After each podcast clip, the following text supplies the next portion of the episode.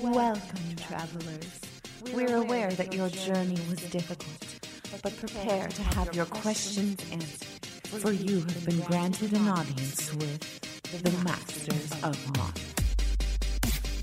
What's up, guys? Masters of Modern here. I'm Ben Bateman. I'm Alex Kessler. And we've got a couple quick shout outs for you guys that we wanted to remind you of on this episode. The first one is Twitter at the MMCast. We've had a Twitter for years. It's a great place to interact with us. We post exclusive images of our brand new spoiler cards, all kinds of cool stuff.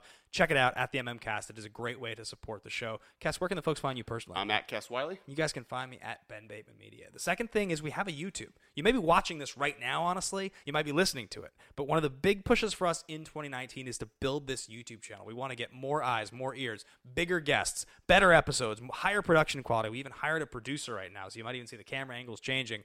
Subscribe, like, comment. It's going really well so far. And honestly, if you guys support it, even if you're an audio listener already, it's a huge thing you can do to help us grow this. The third thing, and maybe the most important thing for our long-term health, is patreon.com slash the mmcast. Guys, this year is going to have a ton of cool rewards for you. We really want to make the Patreon feel special, and it's a great way to help us grow. Our ability to hire the producer, to get new gear, to do anything cool in the future is going to be dependent on our ability to actually pay for it. Because right now, Alex and I are just paying out of pocket for the show. You know, we love it, but that's what we're doing. Well, and, and the producer will help us kind of make sure we stay on stuff on Patreon, so it'll be a really thriving community. Yeah. Now, the last thing I want to talk to you guys about is the Command Zone. Jimmy Wong, Josh Lee Kwai, these guys helped us start this thing. Mm-hmm. Collected.company is where you can find their stuff. They're seriously the most professional magic people in the world, not named Ben and Alex. uh, yeah, they make awesome content every week. Commander Focus. They do game nights. They do uh, the Command Zone is the obviously the podcast, the sister podcast of the MMCast. Check them out. Collected.company. It's the same place you can find our episodes every week as well. And the last thing is if you guys want to check out a great community, check out the Facebook group, the Masters of Modern. There's a ton of people in there. It's very interactive. There are constantly threads about new decks, new conversations. Uh, it's very active. Check it out. That's uh, Facebook, the official Masters of Modern group. And otherwise, let's get back to the show. Yep. Thanks, guys. And welcome back to the Masters of Modern podcast. What's up, everybody? I'm your host, Ben Bateman, not Alex Kessler. He couldn't make it to this one. We got a good backup for him. We got a good replacement. His name is Michael Grothe. What's up? Hi everyone. You guys know Michael. He's a he's a talented Magic player. He's got a good beard. Yep. fills in Been well on for the Alex. show a couple times. Yeah, he's really good at Magic. Truthfully, he's better at Magic than Alex or I. But you know that'll be the only time I ever say that out loud. Um, It's we are recorded though, luckily. So luckily for eternity. We are here to talk to you guys about Magic. There's a lot to talk about today. This is the Masters of Modern, and we talk about Modern on this show. What a weekend! GPLA, it happened.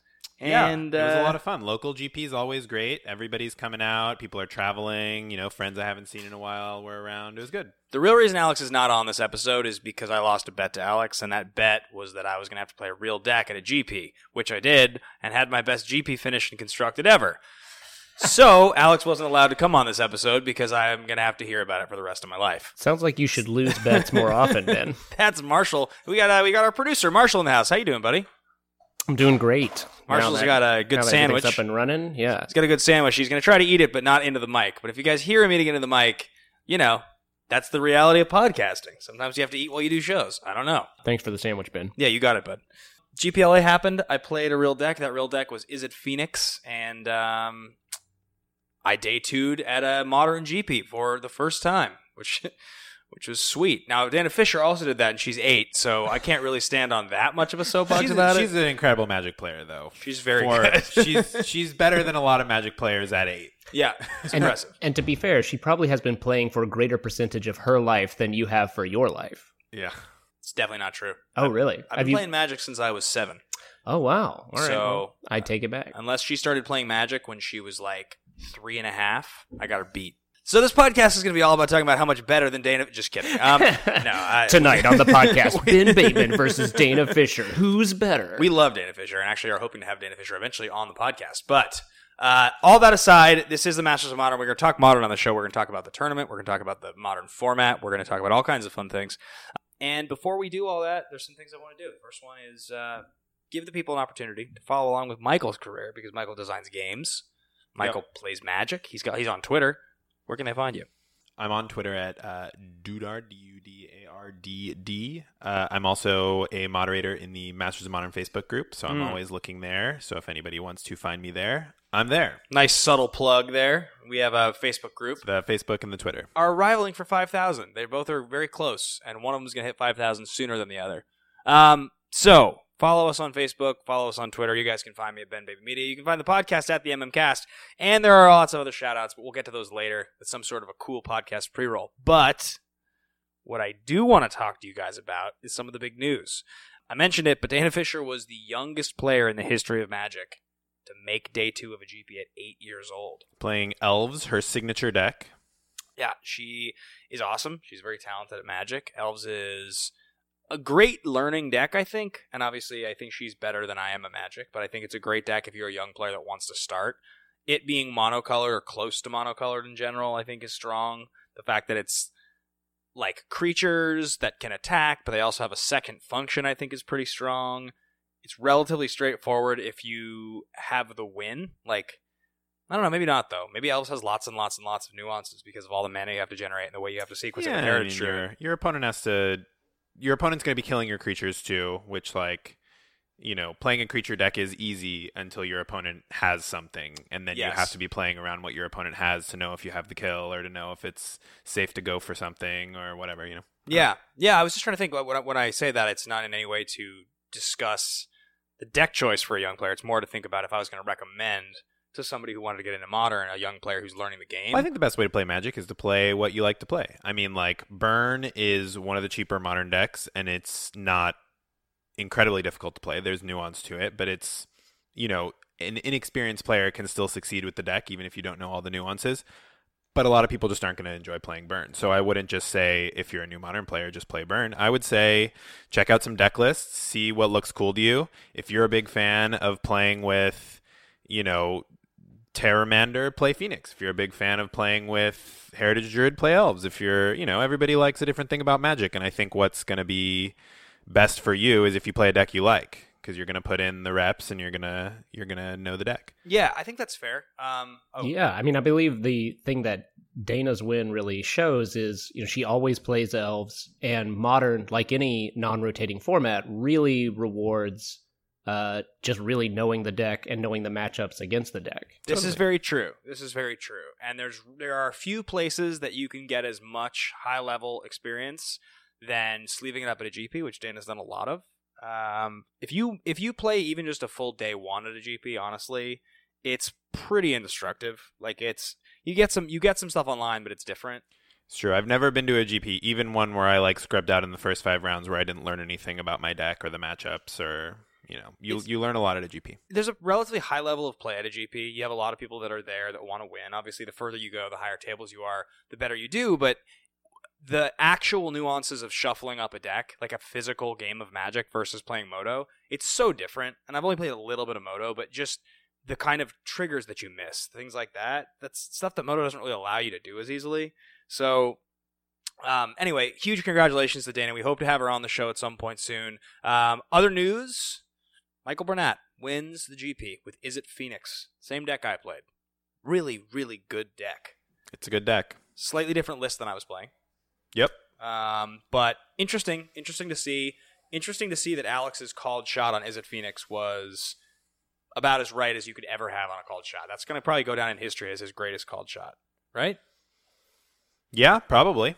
I mean, yeah, he knew that Phoenix was good, and everybody on the internet was trying to tear him down, and he bought 32 of them for a dollar fifty, and here we are. My call of Pteramander feels pretty good right now, but Yeah. nowhere near as good as Phoenix. Like I, I was right about Pteramander. That card is showing up now as a mainstay in both modern and standard. So And a little bit of legacy. yeah, I mean that card's really good. Yeah. That card is exactly what I thought it was going to be, which is just like Flying Man Plus. yeah. Well, I mean, I think the whole idea there is that when you talk about delve spells, um, one of the conversations when Angler started getting played a few years back in Modern was like the card Thought Scour is Dark Ritual for this. That's what that's what you get, right? I mean, but you're also getting a card out of it. And the same theory is pretty close to true with Pteramander. It's obviously not the same nuts and bolts version because like Thought Scour actually is for thought, for Gurmag Angler that because no matter what cards you're milling, it works.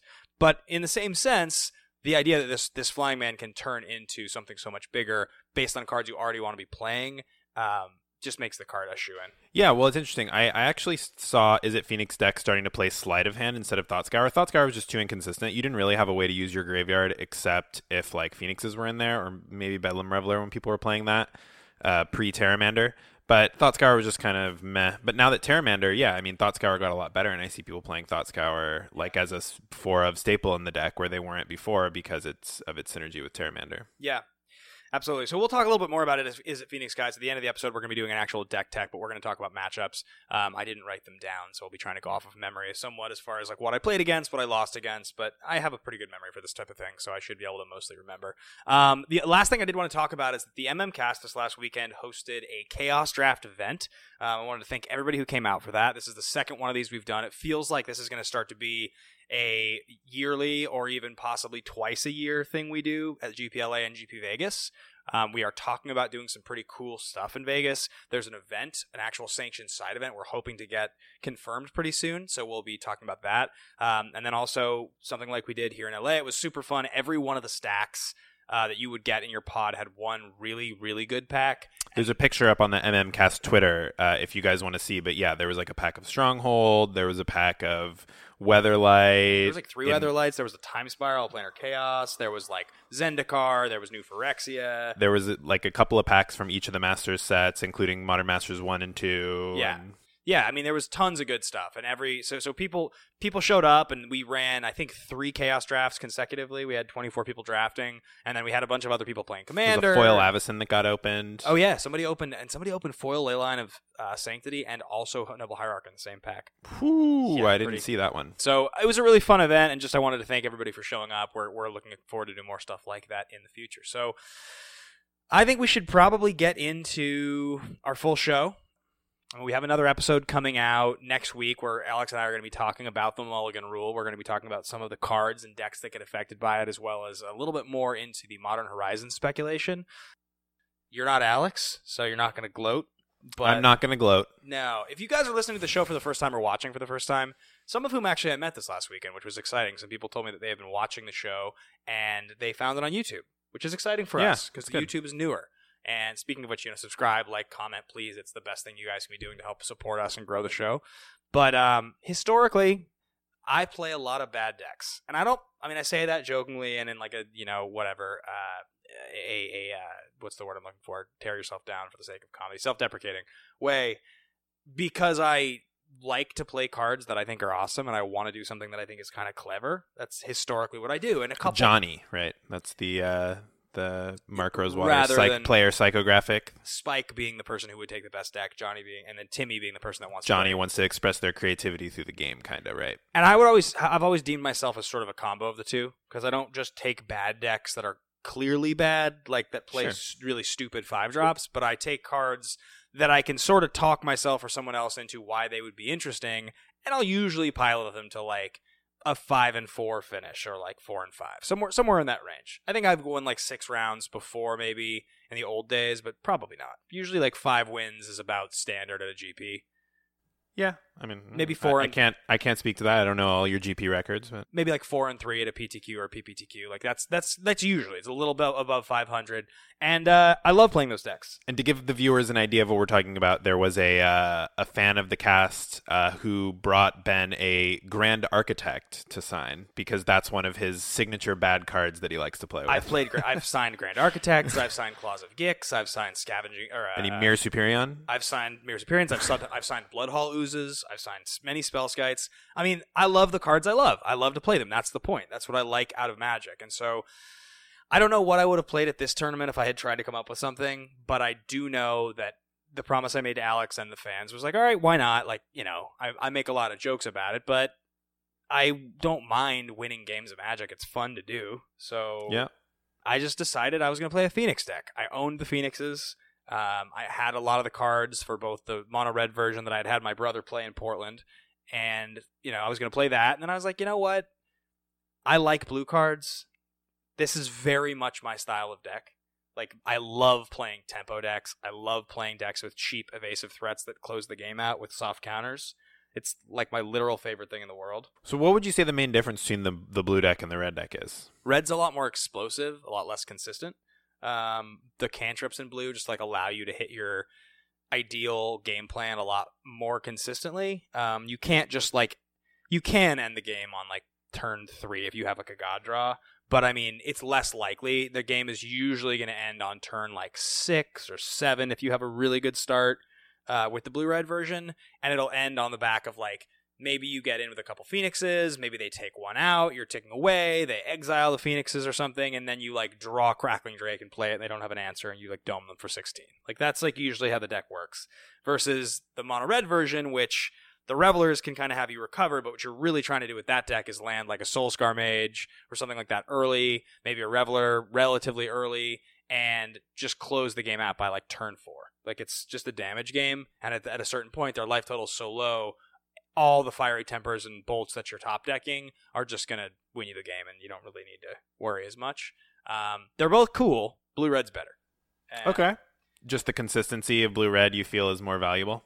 Yeah, and also in game two, your ability to hit your sideboard cards with all the cantrips ma- makes it like way more relevant. You can actually legitimately play a one of and like have a really good shot at if you don't see it in your opening hand. You know, you mold a six, you still don't see it in your opening hand. Assuming that you'll you'll probably see it, you have a decent chance. I mean, I won multiple matches this weekend with my one of Shatterstorm, like multiple matches in game three by literally drawing my one Shatterstorm. Yeah, I mean, in modern, where the sideboard cards are so powerful and the strategies, there's so many linear strategies, just drawing your one sideboard card can win it. And a lot of the time, that means you just put four in your deck. But being able to save all that sideboard space with just one Shatterstorm and still finding it in the matchups where it's going to win it for you seems really valuable. So yeah, this tournament was a lot of fun. I on Friday night I went to play FNM and I played modern FNM so that I could make sure I get a couple reps in. The problem is I didn't have all the cards for the deck. You actually lent me the final nine cards I needed the morning of. Yep, I did. They're actually in my pocket right now. You just gave them back to me. And what's funny is that it's not like they were irrelevant cards. Uh, I borrowed from Michael a second Crackling Drake, two Spirebluff Canals, three Surgical Extractions, and most importantly, four Thing in the Ice. Yep. So the version I played on Friday night had zero Thing in the Ice, and I would argue Thing in the Ice is maybe the best card in the entire deck. Really? Better than Phoenix? You win more games in games two and three with that card than you win with Phoenix. Phoenix is pretty easy to answer, and everybody can. It's really hard to answer Thing in the Ice because most of what they're doing gets bounced. Like a Dredge deck, for instance, it, they struggle. If you have a thing and you control the game with a Thing in the Ice, they have to go long and try to conflagrate you. They don't really like if you're like disrupting their graveyard and you have a Thing in the Ice, they're usually not that fast because you're going to be able to control your thing pretty easily. Yeah, I've played the deck a few times, which is why I own all the cards. I haven't had a chance to play Modern much recently, and a combination of letting you borrow the cards and having not played a lot of Modern recently, I decided not to play in the GP. I just went and hung out and Yeah. played side events and, you know, kind of watched what was going on. But I, yeah, in the little experience I have with the deck, Thing in the Ice seemed really great to me. Best card in the deck is very interesting. Definitely top four. So the abil- so so I played Friday night at FNM and I 3-0'd, but I 3-0'd with a hodgepodge of my own version of this deck that I had to put together. It was a couple basics in the place of the Spirebluff Canals. I played one Pteramander, two Bedlam Reveler. Uh, I believe I played what's another card that people because I didn't have the Crackling Drake. Young Pyromancer? I played a third Young Pyro in the main because the version I played played two. Okay. So those that would replace the fourth thing in the ices, and then so one other card that I don't quite remember offhand, but it was a version of the deck that was missing some of the most essential cards, and those were the games I played, and I, I really liked it, and the deck was still powerful because all the cards I mentioned are still good.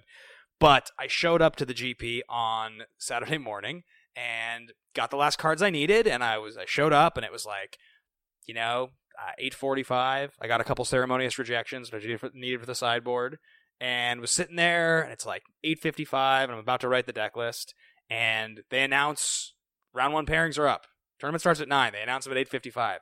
In my mind, usually they start 10 minutes late. There's a player meeting, and then the thing starts. That's what it used to be. Yeah. GPs are run a lot faster these days. They're run better. Yeah, I noticed day one was over like pretty quick. It was over by like 6 p.m. or something. It was like, wow, you could just leave the hall and go get dinner and you're not like starving. Yeah, it's not, not, like 9 p.m. or Yeah. 9. I know. So it's it's totally different. I mean, they've made, obviously made an effort, and so they they announce pairings, and then as I'm sitting there, I'm like, okay, I gotta get my table. Do they're like and feature match Ben Bateman, and I'm like, wait a minute, I have a feature match and I haven't written my deck list yet. What am I doing?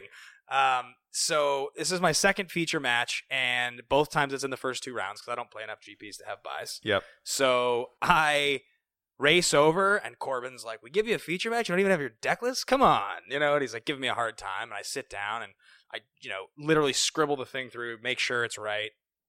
double check the basic lands because the first uh, competitive tournament in LA I ever played was 10 years ago, and I it was a standard PTQ, and I didn't write down the basic lands. I got a game loss in game one for it. So I know, I know, it was the worst. I was playing um, Runeflare Trap.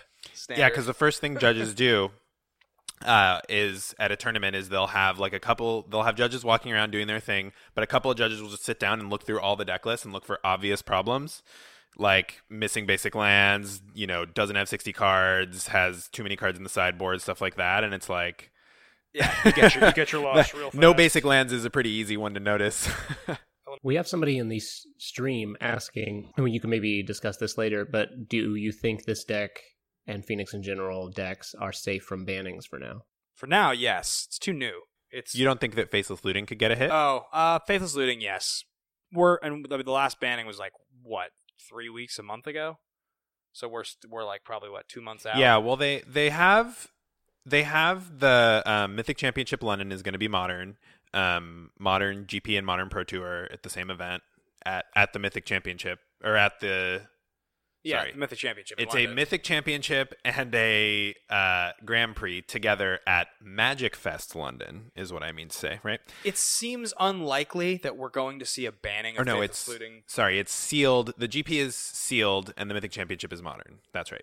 Well, yeah. So it seems like they, for a while, had been banning things right before the Pro Tour to make sure that like interesting stuff was happening on the Pro Tour. Uh, but they stopped doing that. They and they, it, if I recall correctly, it sounded like they were like, we're not going to do that anymore. Now I don't remember if those if they exactly said that or if it just seemed implied, but um, it makes me think that they probably won't ban anything right before the Mythic Championship. But after the Mythic Championship, they'll be testing out the new Mulligan rule, and so I feel like they wouldn't even ban anything right after the Mythic Championship either, because if anything, skewed results of the Mythic Championship are more likely to be a result of the Mulligan rule than it is a result of like a particular card being too powerful. Faithless Looting is really good. It makes a lot of decks really good. You hurt the format a lot if you take out Faithless Looting. You there's a lot of really cool things people have enjoyed doing that you don't get to do anymore. So I haven't seen Hollow One in a little while. That deck's like kind of fallen out of favor. But I think Phoenix kind of yeah took over. usurped its spot as like the fast faithless Yeah. shooting deck. I mean,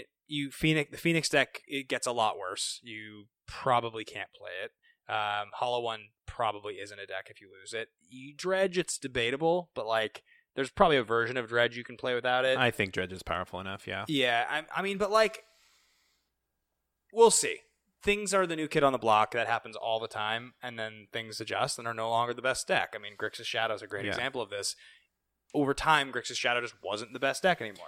The one thing that's nice about Phoenix, I will say, is that like Phoenix is the really the only expensive card. I mean, you need fetches and shocklands, but assuming you've been playing Modern for a while, you might have them, or at least have them in other colors that you can trade for Tarns and Steam Vents. Or Tarns are like the hardest one though. By it's true, it's true. They're but if you have. Tarns and Steam Vents, like I do, for example, I Yeah. built Phoenix because I owned Tarns and Steam Vents, and the rest of the deck is dirt cheap, and then Phoenix's. And Phoenix is the only thing you Dirt need. cheap is dirt cheap is a little bit of an exaggeration. Thing in the Not ice dirt is cheap. thing in the ice is not cheap anymore. How much is Thing in the Ice? Regular is sixteen. Oh my gosh, I bought mine for four. Yeah, I wish I had. Never mind. I mean, I mean, it's not crazy expensive. Like there are decks in modern that are like sixteen hundred dollars. This is not one of those yeah, yeah. decks. But um, in any case, it's a very powerful deck. I show up, I'm on camera, and I just get ripped apart in the chat. Now I haven't gone back to watch the match because I'm sure there's a bunch of mistakes that I would be like, oh my god, I can't believe I did that. But it, let it be noted, guys, this was the first game I had ever played with this deck. Literally, the first game I had ever played with a thing in the ice in the deck. Like the tri- the the young pyromancer triggers, the thing in the ice triggers, the phoenix triggers. It's a lot to keep track of. So Plus, get- when you're on a feature match, there's so much pressure. Yeah, it's, I got it's paired- not something that is you can easily get used to. no, I'm a good Magic player, but I'm not a great Magic player. Like I haven't committed that many hours to gameplay. I've committed, but like if a pro commits eight hours of gameplay or six hours of gameplay a day to Magic, I have committed 30 minutes a day to Magic my whole life. Like I love it. I've played countless weekends and tons of tournaments, but I don't game to like learn the nuances of every single card that's powerful so that when I play a card for the first time, I will never miss a trigger. That just doesn't happen. I don't have the time for that. Um, what I do have the time for is to play cards that I think are awesome, which is what I did with this deck. And what I'll say is the most difficult part about playing Izzet Phoenix is that the count keeping track of your triggers and making sure to resolve every trigger before the spell resolves is the hardest thing in the deck. Yeah, because if you play Faithless Looting and you immediately draw a card, you've missed your trigger. It's too late. Yes. You can, especially at a GP. At F and M, you know, maybe they'll be a little bit more lenient, but at a GP, it's too late. And if you get you don't get in, you don't get your thing in the ice, you don't get your Phoenix, you don't get anything. if you get used to shortcutting, where you're like, okay, um, play Faithless Looting, and then you like sort of like look at your young Pyromancer, but you don't grab the token, you start to draw the cards, you're it's already too late. Like they will take advantage of that. And the thing that's so important about Phoenix is your most important count is three, right? Your, there are three spells for a Phoenix. That's the key of the deck. Second most important count is four counters on your thing in the ice. And in the version I was playing, the third most important count is going to be your young Pyromancer tokens. Now, there are other interactions, like for instance, keeping track of how many cards are in your graveyard that make Pteramander or Bedlam Reveler cheaper. Um, there are other things that are important. How big is your Crackling Drake? How big is your Crackling Drake? Exactly. Um, things like that all matter. Keeping track of, for instance, if you gut shot as the third spell to trigger your Crackling Drakes, it will also make your Crackling Drake bigger, your Pteramander cheaper, and reduce their life total by one point so that when you swing, now the life total is one one closer to counting for exact Right. If you have a track, crackling drake and you gut shot them, you're kind of doing two damage because you do the one from the gut shot and then one more from the crackling drake. Exactly. And then maybe you also have an extra token, and yeah, yeah. keeping track of all this stuff is uh, when when you play and you have a pyromancer and a, a pyromancer and a thing in the ice and you trigger your thing in the ice you can stack your pyromancer trigger with the thing in the ice so that the bounce and flip goes off before the token comes into Oh, play that's so you're left with the token i didn't know this Yeah, I I hadn't thought of that because I wasn't playing Young Pyromancer in my version of the deck. so these are kind of all the things that you have to pay attention to and needless to say i missed a bunch of those things people said that in game two there was a lethal tr- a lethal attack that i missed um, it's possible i missed some of my triggers and the judge gave me a hard time and he was a very serious man who was Well, uninterested it's, in It's a Grand Prix and feature match area. It's Yes. serious business. He just was uninterested in being um, kid gloves or having a bedside manner. He just really wanted me to do it right. And Yep. was not pleased that I wasn't. Yep. So that was distracting, and it made it hard to focus on the match. But whatever, it was black green elves that I was playing against, which is funny because the other feature match I had in Vegas last summer was also black green elves. I remember, and you drew, and it was a similar situation where like you didn't have a ton of experience with the deck. You'd played a few matches with it before the tournament, but it was like it was a control deck, so you really have to think about all your decisions, and it just you didn't have enough time. Yes, that deck was a, could close the game out fast, but it had to close it fast by drawing a combo piece. It Yeah. didn't really have the ability to just like win with tempo. Yeah. Um, so Black Green Elves is my first match. I get the win. It goes long. It's close. I like breathe a sigh of relief that I didn't lose the match. Um, it was exciting though. It was an exciting way to start the day, and it really set set the tone for a, for an exciting day for me. I did notice immediately how powerful Thing in the Ice was, and felt really good about the deck choice. especially against elves. I mean, that's like one of those go wide creature decks where they're like, you know, they finally get their heritage druid online and they collect a company, and now they just have like a million creatures, and your life total's getting low, and then you flip thing in the ice and reset them, and there's nothing they can do about it. So I know that I went ten and five over two days. I'm Uh-huh. positive of this. I wish that I had every single match in order. In order to make, I remember you went X two at the end of day one, right? And then so you must have won, lost two on day two, three on day. I'm uh, X two at the end of day one, the cut to day two, so six two. Right. X two, and then I lost my ninth match, which happens at the end of the day. Oh, okay. I didn't realize it worked like that. I haven't played in a GP since. Oh, I haven't played in a GP where I was going to make day two since then. so the way it now works is at the end of eight rounds, everybody with a six two record or better makes day two. But Got they play the first round of day two at the end of day one. Everybody else gets to go home, but you have to play the ninth round. Got and the it. idea is to reduce the length of day two for people. Which makes Um, sense. yeah. Since they have to do top eight and everything. Exactly. And so my matchups, I wish I could remember them all offhand, but I have a decent memory at this, so probably I should be able to get through them. Yep. I can tell you my losses, and I should be able to figure out my wins from there. Yep. Um, I lost to Cheerios, which Okay. is the Pure Steel Paladin deck. That's the Pure Steel Paladin and SRAM and all of the zero man artifacts. It was mono white Cheerios. Uh, it was blue white. Because you got to play retract and maybe Yeah. Hurkyl's Recall, right? Yep, exactly. Um, so that's Cheerios. I lost to an Izzet Phoenix Mirror. Um, I lost to Dredge. I may have even lost the Dredge twice now that I think about it. But po- I'm positive I lost the Dredge once. I lost to Hardened Scales. Dredge is a tricky matchup. Uh, I I played against Dredge in the in the few times I've taken my blue red phoenix to FNM, and uh, yeah, it's like all comes down to thing in the ice. If they can conflagrate your thing in the ice, you probably lose, and if they don't, you probably win because Conflagrate- it just is so good against them. Conflagrate's an underratedly good card in that deck. I didn't understand quite how powerful it was. Conflagrate wins a lot of judges matchups. I mean, pretty much every matchup where your opponent's relying on creatures, it, it's going to win that matchup. It beats elves and other collected company decks. It beats humans. It beats, you know, hardened scales. It just beats a lot of stuff just by like sweeping their board for one turn because all your creatures are free. All your creatures are coming in free. Right. So you're just like constantly applying pressure. All you have to do is just remove your opponent's ability to win the game for one or two turns, and then you've got it. It's locked up. Yeah, it's uh, it's definitely very powerful. I I think I lost the two dredge decks. It's possible that I'll remember the other deck I lost to as we talk about all of this. Um, but I know that I beat elves in round one. I'm positive that I beat two Death Shadow decks, um, both Grixis. Okay. I beat a Whir of Invention deck, a prison deck, which was probably. I don't think it was Grixis Prison. I think it was. I think it was blue red. yeah, it might have even just. I'm trying to remember. He had a Tezzeret for sure at one point. Five is right.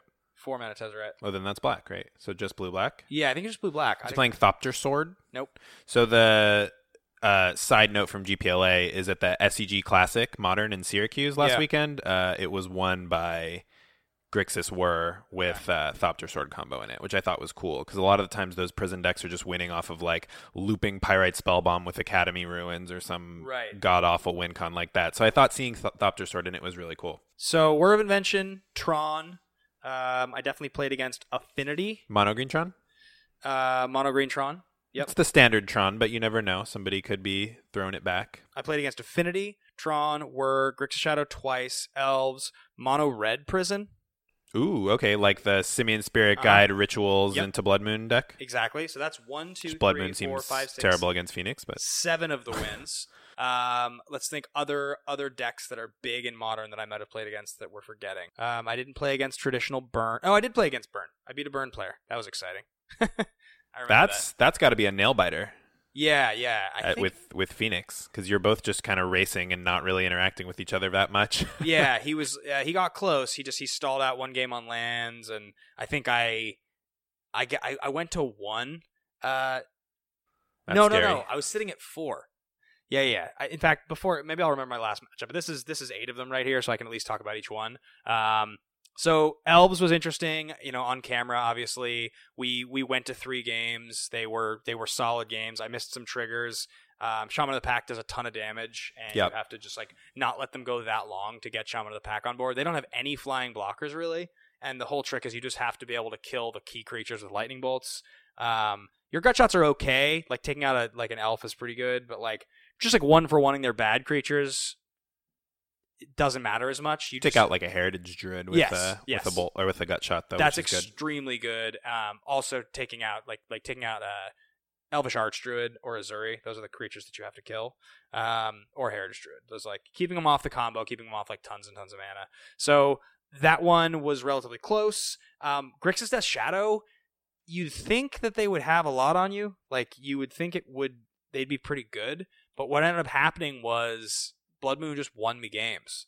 Repeatedly, Blood Moon just won me games. Well, also, like, what's interesting about Grixis Phoenix, and one of the reasons that I, or uh, sorry, Blue Red Phoenix, and one of the reasons I think it's uh, taking off over Hollow One is that it's so resilient to Thought Thoughtseize because you have all these cantrips and you're just like constantly ripping through your deck that your opponent is going to thought Thoughtseize you and they're going to see like Thing in the Ice and four cantrips, and they're like, well, I guess I take Thing in the Ice, and then you just play your four cantrips, get back a Phoenix, draw a Thing in the Ice Yeah. over the course of those four cantrips anyway, and then you just kill them anyway. Yeah, I mean, definitely thing in the ice bouncing a Gurmag Angler is powerful for Yeah. you. Um, and there are things that are good. You don't have a lot of ways to kill their biggest creatures. You have to bounce their biggest creatures. But you can also like block with Phoenix. yeah, you can block with Phoenix, and that's pretty good. And, and like you can maybe kind of race them. But definitely, I had one game where I was very clearly dead, and Young Pyromancer, like a Pyromancer with two tokens, was able to block like a Shadow and an Angler like three turns in a row off playing two cantrips and just stay alive, stay alive. And then eventually it was like block with these two tokens and bolt your Angler. Now you've just got a Shadow. I have enough ways to like get there You know, now I've put two phoenixes in my graveyard over the course of this time. Yeah, I mean, what's good against Death Shadow is because they're like usually relying on one big creature and they're just protecting it with Thoughtseizes and Stubborn Denials and stuff and Fatal Pushes. I remember like when Gri- when Grixis Death Shadow was at its height, that's when Mardu Pyromancer broke out Yeah. because Pyromancer is just so good against the Death Shadow deck because just like chumping them every turn for three turns to give yourself time Yeah. to just kill them because they get their life total low for you. And then all you have to do is just chump for a few turns, and then they just leave themselves vulnerable. Yeah, it. Uh, So it- you playing two young Pyromancer, I think, probably really improved your Death Shadow matchup. absolutely, and and like in game two, like having a counter or two, like bring. I had two spell pierce and a dispel on my sideboard, so I would bring in dispel, two pierce, and then the two blood moons against them, and I found that to be pretty effective. Somebody in the chat just called me Rico Suave, told me to button up my shirt. Sure, it'll stay in the right place. Well, no. Um, How's that? Don't So- shame, don't shame Ben Bateman. Um, but uh, so yeah, I, I think in that matchup, Blood Moon is the card you want to draw. Sometimes they get lucky and they hit one of their basics, but like they just don't do very much if you lock them out of blue. Like their Yeah. ability to turn their deck fast, to like interact with you, stubborn denial, a lot of that stuff. It's just really hard for them. yeah, if you cut them off blue, they're just like playing off the top of their deck. Yeah, they're like they can draw a Kolaghan's command if they have basics and a black source, but a lot of what they're doing, the red is just for like lightning bolt and like a Kolaghan's command. It's just like not in there for very much. Um, so that was Grixis Death Shadow. Whir Prison is really good. The Ensnaring Bridge Bottled Cloister combo means that you just like basically can't win unless you burn them out. And if they draw another word, then it's going to be like a Witchbane Orb. So you get locked out really hard against that deck. Um, my sideboard, I took out the Abrades last minute, but I did have one Shatterstorm and I was able to kill him in games two and three with that one Shatterstorm. So Yeah, it it's the power of playing 16 cantrips. Yeah, you draw a lot of Shatterstorm. I milled it. Uh, I remember. I, no, no, I, I guess I never milled it because I was able to play it in both games. Um, but Well, that's one thing that's interesting is the, uh, and this is something I hadn't seen a lot out of the Blue Red Phoenix deck, but one of the players in the top eight who lost in the quarterfinals uh, was playing two Snapcaster uh, in like the fourth creature slot where you had like four Phoenix, four Thing in the Ice, two Crackling Drake, just like like the standard Phoenix list that people are playing right now. And then instead of the two Pyromancer that you were playing or the two Pteramander that the the person who won was playing, they were playing two Snapcaster, which I thought was interesting. And it does mean that when you Thought Scour away your like one of sideboard card, you can rebuy it with Snapcaster. And that's six mana for a Shatterstorm, but depending on what card you're trying to flash back, if it's like a Shattering Spree or something. Shattering Spree, you don't want to have in there because of specifically Welding Jar. So all of the artifact decks are playing Welding Jar at this point. Well, you can target an artifact uh, two times with the same Shattering Spree.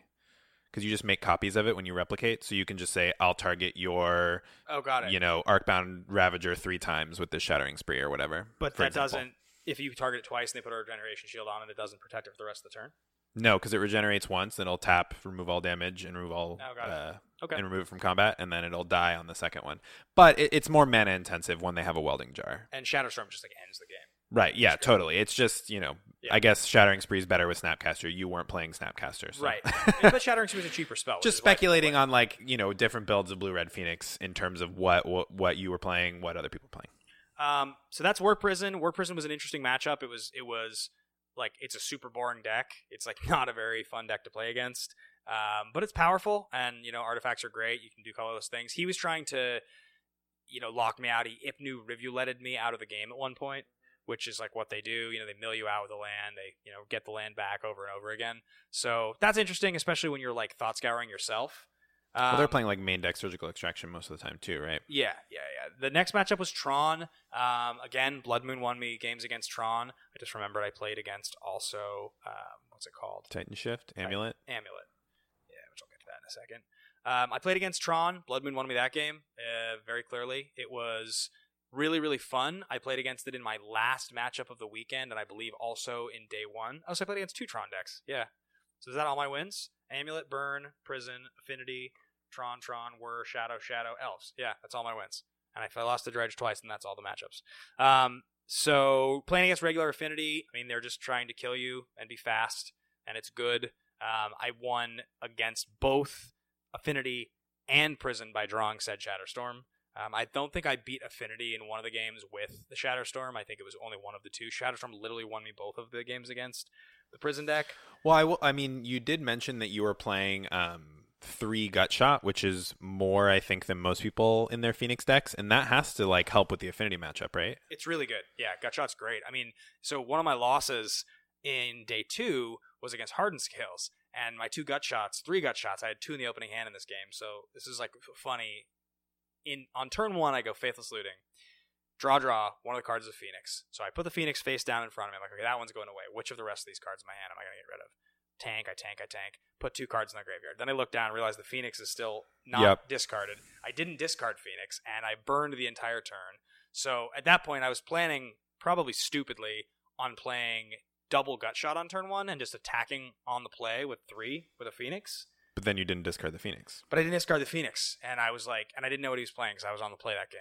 And he goes Ink Moth, four artifacts, whatever, and I'm just like, well, I have these gut shots now. Yeah. And so on turn two, I go spell, spell, gut shot, get a Phoenix back, um, attack.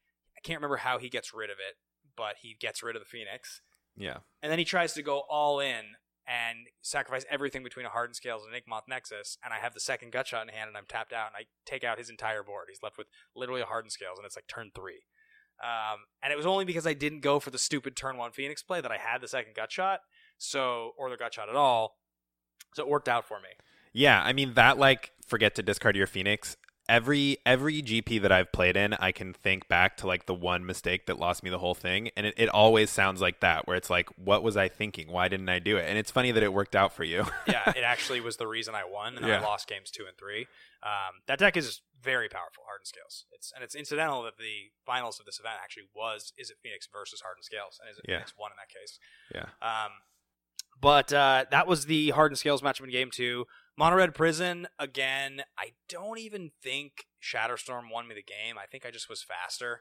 I think he like yeah. Well, Blood Moon's pretty bad against you. Chalice is good, but you can beat a Chalice because all your threats are expensive. So you can literally just like play spells into the Chalice and let them get countered to like trigger your thing in the ice or trigger your Phoenixes. you just i mean it's it's impressive how much better this deck is than the old school like death shadow type of deck where your best threat costs one also so a chalice really hurts you Well, they had Angler, which was nice, but yeah. yeah i mean this deck like playing a 3-2 phoenix for 4 is okay like you just can lightning bolt in that way and you still get to do all your triggers by casting spells so literally your pyromancer thing in the ice and phoenix they don't care that much if the spells is getting countered because you still get something out of every spell um, so the Chalice plan is not as good against you, and Blood Moon's bad against me too. Um, so I was able to get the win there. Yeah, and a lot of times they'll like spew cards to get their Chalice or Blood Moon out early. They'll like play Pyretic Ritual or Simian Spirit Guide to get a Chalice down on turn two, or Chalice down on turn one, or Blood Moon down on turn three, and then like they're just like spewing their whole hand because they're hoping this one card will beat you, and then if it doesn't beat you, they like run out of steam. Right, right. So then the burn matchup was was pretty interesting. Uh, you know, as it always is with burn, you have to just hope they kind of stall out, you stabilize, and they draw lands. I went to four, and this was the really interesting part. I went to four, and I had a pyromancer in play. He and he had two creatures. He had a monastery swift spear and and a goblin guide. And at that point, I had like enough spells and a pyromancer that I was like, okay, so what I have to do here is never ever crack this fetch and never let my life total go below three because one of the cards in the two cards in his hand, one of them is very likely a three mana burn spell, but he also could draw a haste creature at any time. So I can never attack unless I have the advantage of not going below and allowing him to either resolve a haste creature and play a spell or play two spells. If he has two burn spells, fine, he'll win the game, but that's the way he's going to have to beat me, and I have enough turns to get there at four life that I can negotiate this board state from there. And that was the trick, and I stalled it for four turns, and he didn't draw the right thing, and I was able that's scary because like you want to, you don't want the game to go too long because then he's more likely to have drawn the two burn spells. But you also like you know don't want to just lose the one burn spell out of because you played poorly, right? Yeah, So you don't have tough. that much time, but like I can't remember how I won the game, but it's possible it was a Crackling Drake. You know, Crackling Drake is very good. Yeah. Okay, so I was thinking about it because of Chalice. We were talking about one mana spells in the deck. This is kind of a selfish question because I'm trying to decide whether I want to play this in my. Izzet Phoenix? Do you? uh Were you playing Chart a Course? No. No Chart a Course. Okay. Because the winner was playing one Chart a Course, and I like the idea of Chart a Course, and it's really good in the standard version of the deck, which I've played a lot on Arena because it's so much easier to play Arena. I've played actually a ton of Blue Red Drakes in Arena, but not in not in Modern uh, as much as I would like. But uh, yeah, I, I really like Chart a Course in the standard version. And what uh, what made you not want to play it in Modern? I mean, mostly it's because I promised I'd play a good deck, and I had to go off a list that would, that had won. So the list Sure. that I built off of was basically a winning list. And I will, you know, we're we have a few minutes left. I'm gonna at the end of this do a quick deck tech on the deck I played, and I can talk about the card choices. Oh, sure. Well, we'll we'll we'll do that when it's time. Then. Why don't you Yeah. talk about your matchups? So the last matchup in day one, I believe, or that I won, I can't remember which of these was day one, which was day two, was the amulet matchup, which, as you can imagine, just comes down to Blood Moon. Um, it comes down to Blood Moon and killing Azusa. That's basically it. Um, if you have that instant speed interaction to kill Azusa, it works. Game one, he mulled down to five, kept a zero lander, and was still able to win, which is crazy. I didn't have a very fast hand, but like they that deck is great. Like if they play, if they draw their land, they play their amulet, like they just get they get going. And if they resolve Primeval Titan, then like missing those land drops does not matter. So this is like a preview for next week's episode. But yeah, Amulet mulling to five, keeping a no lander. Like, how much better would their hand have been if they got to draw seven and put two back? So much better. The they already and they won. still won. Yeah. so yeah, yeah, the deck I mean, is very powerful. Um, preview of uh, of London Mulligan discussion next week. but I mean also very fragile. They it's hard for them to win without Azusa. The one drop that puts a land into play is good, but Azusa like it's two extra lands per turn. Like Yeah. it's you go you go so fast with that card. Um so but yeah, I believe Blood Moon won me one of the games and uh I think it was that keeping him off of his extra land drops, he couldn't get to six in one of the games by killing Azusa and killing the other thing. Like um yeah, I think it was I just was a little faster. Um the losses, Cheerios, they're just very fast, and if you don't have enough removal spells for their SRAM or their their uh, Pure Steel Paladin. they're just gonna win. Like that deck is just critical mass. As soon as they get going, they almost can't lose. It's like the whole entire deck is just like one one game plan. Um, against Izzet Phoenix in the mirror? I started thought scouring them with surgicals in hand to try to take out their phoenixes, which is in the game too. That's what they told me. That is the smartest thing to do. Um, so I thought that was pretty interesting. Um, oh, I just remembered I played against Ad Nauseam. So one of these is wrong. I must not have played against Dredge twice, but I beat Ad Nauseam for sure. Um, so Dredge is better than you. It's faster than you. It it doesn't. You have to have the right draw, like exactly the right draw against Dredge. I feel like Thing in the Ice is a key card against them, right? it is, and it's it is good, but like again, if you if you flip a thing in the ice and you bounce a bunch of their creatures, it's not like they have all the creatures in play already. They just dredge again the next turn and they get more creatures and they hit creeping chills and creeping chills are really good against you. Yeah, Creeping Chill's really good. Like one guy, the guy I lost to in dredge at the end of day, day one hit like three creeping chills in his first dredge. Like he like faithless looting and dredge two things and like out of ten cards or eleven cards he hit three creeping chills and I was like wow, nine point. 18 point life swing. Yeah, Like, when the game goes long, they're favored because they just have so much card advantage through dredging Yeah. that like they're just going to bury you under a big pile of dudes. Exactly. So Dredge is really hard to beat. Um, Izzet Phoenix matchup? Like I think probably favored him because he had played a lot of Izzet Phoenix. Like they just know the matchup a little better than you do. Um, and then Ad Nauseam is what you would think. They're favored heavily in game one. Your dispels and thoughts and, and uh, spell pierces in game two are really good, and you just have to go faster. You just have to kill them and like not let them get the assemble the combo with like backup. It is a little annoying that they have Angel's Grace and they just like buying that one extra turn often comes down to just Angel's Grace plus Phyrexian Unlife. The fact that you do so much damage in one turn doesn't matter Yeah, Phyrexian Unlife seems like it's really good against you. because once they hit zero, it just goes into negative life until the next instance of damage. So the combination of Unlife and Angel's Grace makes it very problematic to get past the finish line. Um, but again, you your dispels and spell pierces are really good there. Yeah. Uh, so did you bring in uh, Dispel or Spell Pierce against Cheerios Yes, absolutely. just to counter the retract? I mean, Retract is the most important card. That and Hurkyl's Recall. They, without those cards, So you bring in removal and you bring in Yeah. the All- the counter sweep for retract. absolutely. Yeah, those are. I mean, that's what you. It wasn't enough, huh? He just had fast starts both times. I mulled. Jeez. I think I mulled to six in both game twos. I had three lightning bolts in game two and killed three creatures in a row.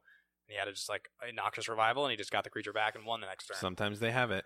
Yeah, I mean, it's a good deck. You know, like it's my deck is positioned kind of well, but my deck's not positioned that well. The deck that really wants to play against that deck is like a fair deck, like a Jund, where it's going to disrupt yeah, the yeah. creature and, on turn one with a Thoughtseize, and then it's going to bolt it, and then it's going to have like tons Yeah. and tons of ways to not lose. Yeah. For sure. Jeskai is insane, or any of the control decks. Plus, they do rely on having a critical mass of stuff in hand. So if your Jund opponent has Liliana the Veil, I can't imagine that that's not the worst thing for you. You they make you sack your pure steel paladin and they just eat all the eggs out of your hand. So even if you draw another one, you can't win. Yes, I, I think that's what you need there. Yeah. So, um, so let's talk a little bit about the deck list quickly, um, just so you can see what I was playing, and then I can talk to you guys about what I think worked and didn't work, because I know we're going a little long, and I don't want to, you know, go too much longer. It's five o'clock. Um, so number one, let's talk about the threats. Threats are so four Phoenix, four Thing in the Ice. You've got two Crackling Drake, and then two Pyromancer. So that's your that that's the twelve creatures my deck my deck was playing. And I think for the most part that's what people do. There's an article on SCG this week, Premium, talking about those two creatures in the Pyro slot and what you can play instead. Some people play Snapcaster, some people play Bedlam Reveler, some Pteramanders. I'd called Corey Burkhart, friend of the show and insane Grixis player, the night before to ask him what is the deck that I should play and how should I pilot this deck if I don't want to lose to game two sideboards that I'm not as familiar with. I was like, I'm leaning in. Izzet Phoenix? And he was like, whatever you do, play a version that can pivot away from the graveyard in game two, so that you don't just get wrecked by the things that are going to try to take your Phoenix out. All the cards people are going to bring in are going to try to wreck your Phoenix. So don't play Pteramander, don't play Bedlam Reveler because they just get worse in game two. Make sure you're playing something that's good on board. So he's like, Pyros sound like a really good choice. That's interesting because the two people in the top eight, one was playing Snapcasters, fairly reliant on the graveyard, although you know they're still good against things like Mal Spellbomb or you know whatever. Uh, and the other one was uh, the guy who won was playing Pteramanders, which also rely on the graveyard somewhat, although again you can like kind of flip them and then your graveyard doesn't matter anymore. But Right. So four Phoenix, four Thing, four Drake, two Pyromancer. Then on the spell side, you've got four Serum Visions. You got four Thought Scour. You got two Opt. You've got three Gut Shot, four Lightning Bolt. You've got one Izzet Charm, one Lightning Axe, one Flame Slash, two Light Up the Stage, and Yep, I think that's all the spells the deck's playing. And then finally, the last things are the lands, which I believe I'm playing 19 lands, and it's four Tarns, four Scalding Tarn, two I played Flooded Strand, but any just blue fetch is what Yep. you need. You need six. You need four Spire, Spirebluff Canal, three Steam Vents, and then five basic lands. I played a split of three Island and two Mountain. So that's 5, 8, 12, 16, 18. So I must be forgetting one more land, unless it just plays. It's possible that I was playing four Steam Vents, maybe. sure, That would, one one land different, but you're playing 19. That's what's most important, right? I believe so. Yeah, so that's the list. So going through, I mean, obviously Phoenix and Thing in the Ice. that's the core of the deck. Um, the two Crackling Drake, that's interesting, right? As a four drop, like it's a little counterintuitive to a new player to think that card's going to be good. Trust me, as somebody who thought that card was not good on first sight, that card's insane. It's the card that wins you the game a lot of the time when you just top deck it. It's such a good top deck in the deck because if somebody doesn't have a way to deal with it, it's a one turn clock. Very often you just draw it, you you put it down, and it represents like 17 damage. And it's very like resilient to grave hate, which is super nice because, as Ben said, people are bringing in grave hate against you, and if you can win through your opponent's grave hate, then it's like they're just they're less likely to be able to beat you if they have a rest in peace in their hand and you have a crackling drake because they play the rest in peace, they exile those cards, and the crackling drake counts the instant sorceries in exile. So you just play your deck like normal. Eventually, you play crackling drake, and that's one less card they have in their hand to answer it. It's also a four drop, which I didn't play against any fatal pushes this weekend, but it is has that one extra edge against a fatal push. It has the one extra toughness against the lightning bolt. Um, it's just very good. So, uh, and then the young pyromancers, I was really impressed with. I thought young pyromancer was excellent. I really, honestly, couldn't believe consistently how much value I felt like I was getting out of that card in, in the matchups that it was good. Um, just having the extra blockers. Some games you just play it on turn two, go off with a big phoenix turn the next turn, and then you just represent like all this power. You have all these ways to interact. Um, Young Pyromancer was really impressive to me. As far as the suite of cantrips go, four Serum Visions and four Thought Scour is pretty self-explanatory. Um, two Opt, whatever. Three Gut Shot. The Gut Shots are obviously in there for the Phoenixes, but also for, to power. for looting as cantrips too, right? oh yeah, yeah, that's the one I probably, probably forgot to write down. The most important one in the whole deck. So you're Um, playing 14 cantrips. Yeah, four looting. See a four lot of people playing between like 12 and 16. So Yeah, and I do play two. I played one Izzet Charm, so that's like kind of your fifth faithless looting. Yeah, I mean, if you need if you need to be discarding a phoenix, it will Yeah. let you discard a phoenix. So and it's fine, but I probably cut that card. But I, I would make two changes to the main that I'll talk about in a second. I am really not a big fan of Izzet Charm. I was playing it in Temur Scapeshift because that's what people were doing, and I was like, well, it's flexible. It kills their Deathrite Shaman, which is a pain in the ass card Yeah. I was playing against at the time, and uh, it like counters their counter spell when you need to defend your escape Shift. Maybe it's good, and it just does everything poorly. It does everything, but it does it poorly. It's yeah, it's a poor version of all the cards that it's it's there to imitate. Um, two mana Shock, two mana Spell Pierce, two mana Faithless Looting. None of them are like really what you would have been. not even a two shock. If it was two mana shock, that card would be way better. Oh yeah, because it doesn't hit face, right? Yeah, it just hits creatures. Like it's just removal. So It's two mana dead. yeah. If it was two mana shock, I think that card would actually be pretty good. Because Yeah. if you could use that as a burn spell, then I think in the decks that want to play it, they'd be very happy. to True, play it'd it. definitely be better in this deck. Yeah. So, um, but yeah, the the ops are fine. You know, the three gut shots are there, obviously to trigger Phoenix and all your free cards, but they're also in there as another way to play light up the stage to get some card advantage. You asked about Chart a Course. I think that's the slot you would play. You would play Chart a Course instead of light up the stage, probably.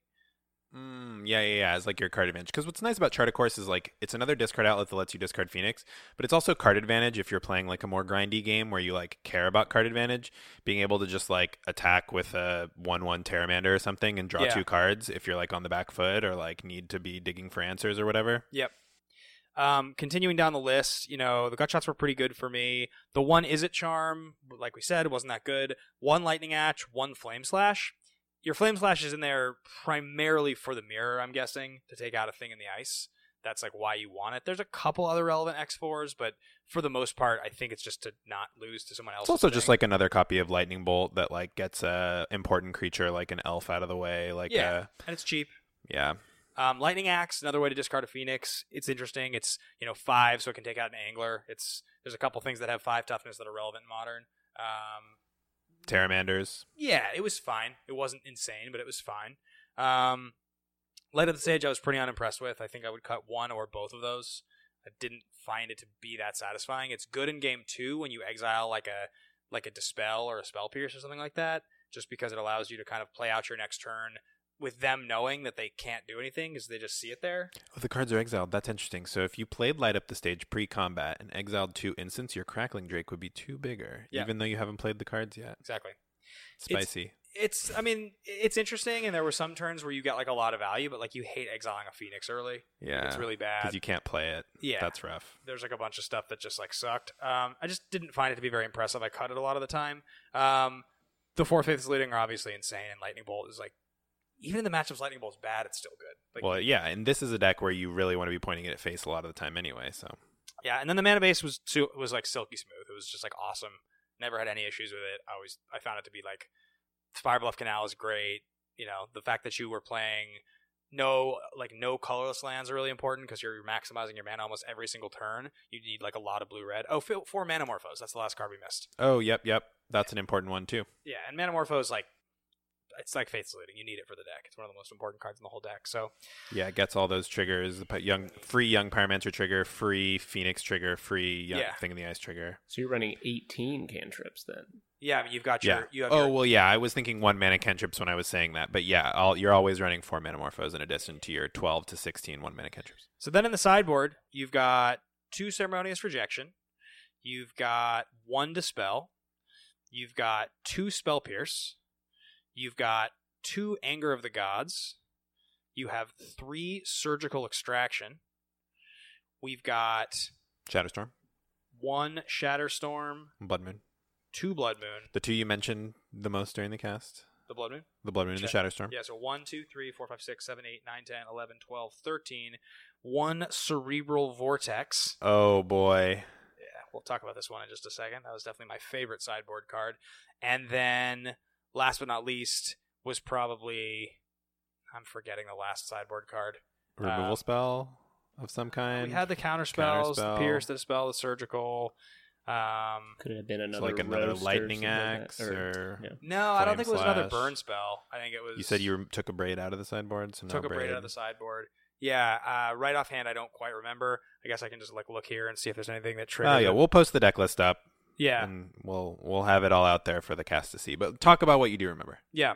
So, um, basically, the dispels and the spell pierces came in a lot. I think Spell Pierce, Dispel, and Blood Moon were probably the cards that I brought in the most consistently. Um, Pierce and Dispel are just like great in the matchups. They're great. The fact that you know you just you go one turn slower, but like they've brought in something to stop you. So having your having your Dispel for their surgical, and you know they're going to go for it, and thinking they're going to get off when you have like the Phoenixes, often is enough to just win the game because that's why they kept their opening hand, and it's not that good otherwise. The two anger of the gods, like that's really good against Dredge. The fact that you can take out all of the prized amalgams is really strong. Um, against decks like Counters Company, it's really really good. Elves, um, Spirits, humans, spirits, humans, yeah, like anger. You know, you probably want to have two in your side. wide creature deck. Yeah, the three surgicals are, are pretty obviously for the mirror match. That's like why they're in there, and they're really really good. The blood moons were probably my favorite card of the whole entire weekend. Surprised at how good the blood moon was, even in even in a field that is so primarily covered in this deck. Yeah, well, it's funny because you played a deck that uh, played against a deck that is like their entire game plan is just put Blood Moon into play and have it win the game by itself. So it, I think that speaks to how good the card is. Even though, even if it's not good in the meta, there Yeah. are matchups that are just it wins the game by itself. Shatterstorm, I mentioned how good it was, and the final card here, I can't remember the fifteenth card, but the final card here was, um, oh no, it's Ceremonious Rejection. That's the card I wanted to talk about. Okay. Ceremonious Rejection was excellent. It was really, really powerful. Yeah, I've been a fan of it. It's good. It's one blue counter target colorless spell. I mean, it's obviously really good against Tron.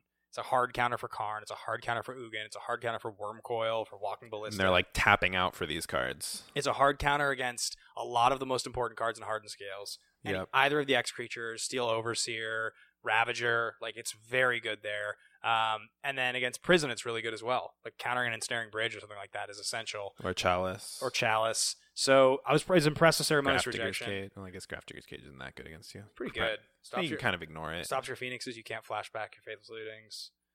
Yeah. It's all right. Um, and then finally, Cerebral Vortex. Which some of you guys probably don't know. It's blue red one for an instant. It's from Dissension, I think. And it's uh, Uh, Target- Guildpact. Guild Pact. Target player draws two cards and then takes damage equal to the number of cards they have drawn this turn. So, end of turn, you can play it on yourself, lose two, draw two. It's like a bad light up the stage or something like that. But in the Phoenix Mirror, one Faithless Looting on their turn means they've now drawn five cards that turn. Which, if it's a Phoenix turn and they're playing like two other cantrips and possibly a gut shot, that's going to represent seven or even eight or even sometimes nine damage if it's a huge turn. And in the Izzet Phoenix matchup, where I brought it in, I was literally a lightning bolt off the top away from winning because I end of turn aided him on his big turn. And it's exactly why I brought it in, and it's a little slow, and I don't think I'd recommend it to someone playing the deck. But then again, it's one of the most unique I win cards in that matchup, so maybe, maybe it's better than I thought. In the in that Cheerios matchup, if I had had that card in hand and he didn't have a counterspell, he just loses on the spot. yeah. Tries to resolve, he tries to resolve Grapeshot, and I just dome him for like thirty. Yeah.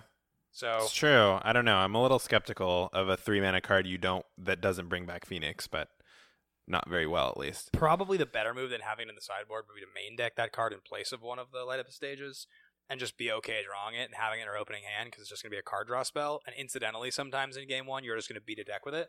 Yeah. That's probably because you don't, you're not like mulliganing to that card in the Izzet Phoenix matchup because they bring in counter spells just like you. Yeah, it's just it's also sucks because it's not very proactive. Like you have to have it in your hand when they're drawing the cards. It's not like you can draw it later and slam the Blood Moon and still beat Amulet, even though it like you right, know, right, right. they already played a Primeval Titan and maybe you still win that matchup. Or it's not like you know you can draw the Shatterstorm later and blow up the Affinity board when they've already attacked you down to nine poison or whatever. Like you you can well I guess they still kill you, but you know Yeah. So talk about Michael Bernatzelis a little bit and how it changed. One quick question I have: Yeah. Given how effective you found Shatterstorm to be, do you think that in the future you might have gone up to two copies? Yeah, I would. I would play a second Shatterstorm in this turn. If I was playing this tournament again, I would play two for sure. you expect to play against a lot of artifact decks. Um, yes. I mean, Hardened Scales lost in this, you know, as, as the second deck, but it's also just like some of the matchups where you can't win. Like, you can't really beat the Whir deck unless you do that. So there's like a bunch of matchups where if you board that in and you draw it, it's an I win card. And the fact that it costs four, not one, means that like getting around a chalice, like it's, Yeah. it's a hard card for the decks that want to interact with it to interact with. And it's pretty powerful. So Yeah, so one big difference between the two top eight lists and yours, uh, and this does free up sideboard slots for things like more Shatterstorms, was that they were playing Surgical Extractions main. Uh, I think the the guy who won was playing two. Is that right? one. He's playing, playing one, one and then the other person in the top eight was playing two. Yeah, he was playing two lightning axe, no flame slash. He had a Chart a Course, and he didn't have any of the light up the stages. He had four Opts instead of my two, and a surgical in the main. but he was playing one less gut shot. And then his creatures, it's the same exact breakdown, except that instead of the two young pyromancers, he was playing Pteramanders. And he's playing 18 lands. And he's playing 18 lands, which is actually the same I was playing. It's possible I was playing 18 lands because the list that I have here is 18. oh, got it. So Okay. it's probably the exact same. Um, and then his sideboard was two surgicals, a pierce, shattering spree, you know, rending volley, dragon's claw, dispel, a Chandra, a couple blood moon, anger the gods, to Abrade.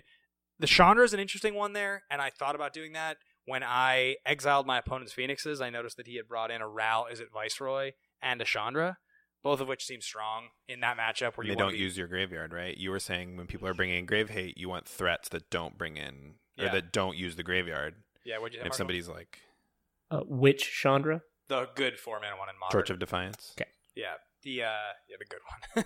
it's funny because the previous one was the good one. Pyromancer, Pyromaster. Yeah, they're Yeah. just, just less good because the other one's just better. Yeah. So, um, but yeah, that's that's kind of the that's the that's the deck tech. That's the breakdown.